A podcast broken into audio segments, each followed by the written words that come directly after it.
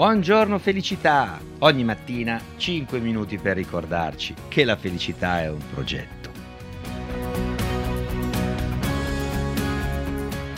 Buongiorno, ben arrivati ad una nuova puntata di Buongiorno felicità. Oggi dedichiamo questa puntata ad un argomento che interessa a tutti perché attiene alla nostra mente, alla nostra memoria. Parliamo infatti di una mente smart e in particolare affrontiamo l'argomento dal punto di vista del, della dieta, del modo in cui possiamo nutrirci correttamente perché la nostra mente resti lucida, concentrata e la memoria sia al top.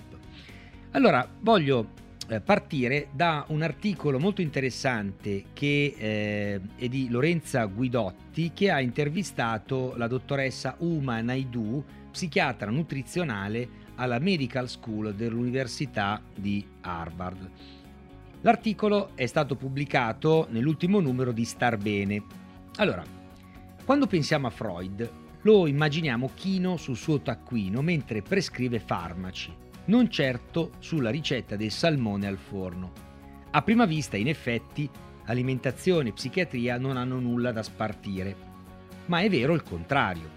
Nell'introduzione del suo libro, La dieta del cervello, edito da Rizzoli, la dottoressa Uma Naidu ci aiuta a capire quanto l'alimentazione possa influenzare i meccanismi cerebrali e di conseguenza il nostro benessere. La studiosa è una vera e propria pioniera della psichiatria nutrizionale, insegna infatti all'Università di Harvard ed è anche una chef professionista. Pensate che si è laureata alla Cambridge School of Culinary Art. Per Uma Naidu quello che portiamo in tavola può diventare un farmaco prezioso per curare anche i nostri disturbi psicologici, soprattutto in questo momento di grande stanchezza emotiva. Uno degli effetti più comuni della pandemia in corso, cioè il confinamento, è la mancanza di concentrazione e il rallentamento delle nostre capacità cognitive, in primis la nostra memoria. Il percorso alimentare che l'esperta ci propone, quindi la dieta Mind, vuol porre rimedio proprio a questo appannamento. È importante sapere, risponde questa nutrizionista, che una dieta corretta può potenziare tutte le capacità mnemoniche. Esiste infatti una memoria procedurale che ci aiuta ad apprendere nuove abilità come suonare il pianoforte. Poi c'è la memoria relazionale che ci permette di ricordare fatti e informazioni come le ultime notizie che leggiamo sul giornale e invece la memoria di lavoro cosiddetta a breve termine, ci serve a ricordare un numero di telefono che ci è stato appena dettato. Al contrario, sottolinea la nutrizionista, occorre stare molto attenti e quindi stare alla larga dagli alimenti cosiddetti nemici del cervello. Quali sono questi alimenti? Beh, sono i cibi ricchi di grassi, come la carne rossa e tutti i fritti, e i cibi ad alto indice glicemico, come il pane bianco, il riso bianco, le patate, la pasta e tutti i prodotti a base di farine raffinate. Questi infatti possono alterare i percorsi cerebrali legati all'apprendimento e alla memoria, in particolare i neuroni dell'ippocampo e della corteccia prefrontale. Ricordiamo che l'ippocampo è la parte del cervello più coinvolta nella formazione di ricordi relazionali e le sue dimensioni mutano quanto più si esercita la memoria. Un esempio classico è quello dei tassisti londinesi che l'hanno particolarmente sviluppato. Un regime alimentare ehm, ad alto contenuto di grassi e di zuccheri ne compromettono le funzioni e ne riducono le dimensioni. Non solo, ma quest'area è anche in grado di regolare la quantità di cibo che introduciamo. Se viene danneggiata, va in tilt e non riusciamo più a regolarci sulle porzioni. Inoltre, le ultime ricerche ci dicono che un'elevata assunzione di grassi saturi aumenta lo stress ossidativo che danneggia le cellule cerebrali e può interferire con il ruolo giocato dall'insulina nell'ippocampo.